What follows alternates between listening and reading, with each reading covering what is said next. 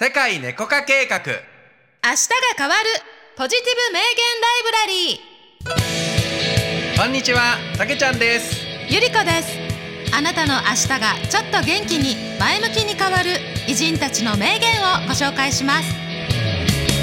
今日の名言はこちら。夢を見るから人生は輝く。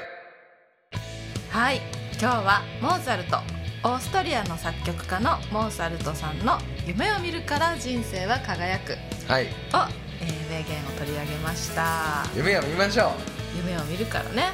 ううん。考えたことだから現実になるっていうねこともあるしさ、うん。あこうなったらいいなって思うから。うん。うん。それが実際にねう走やってきたりワクワクしてくるっていう、んうん。うんそうね。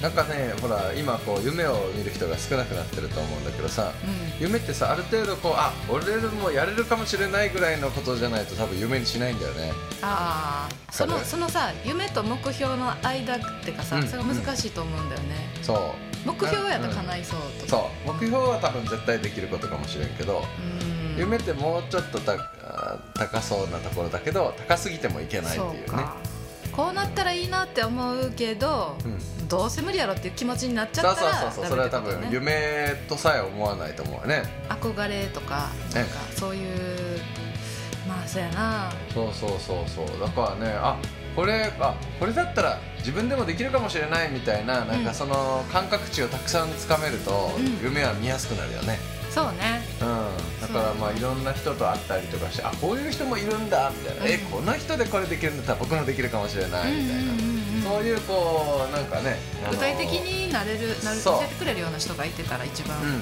かりやすいよね、そうそうそう。いっぱいそういうさなんか自分の中にデータベースがあればさ、そうね。夢も見やすいと思うすごく。うん。まあそのあんまりさうん大豪邸に住んでとかセレブになりたいというか抽象的なものより、もっと具体的なこういうふうになりたいなっていうことが、うん。まあ目の近くにいる人とか、まあ、感じられる人でねうん。なあるとそれはより輝いて人生も来るんじゃないでしょうか。いいね。はい。キラキラいきましょう。はい。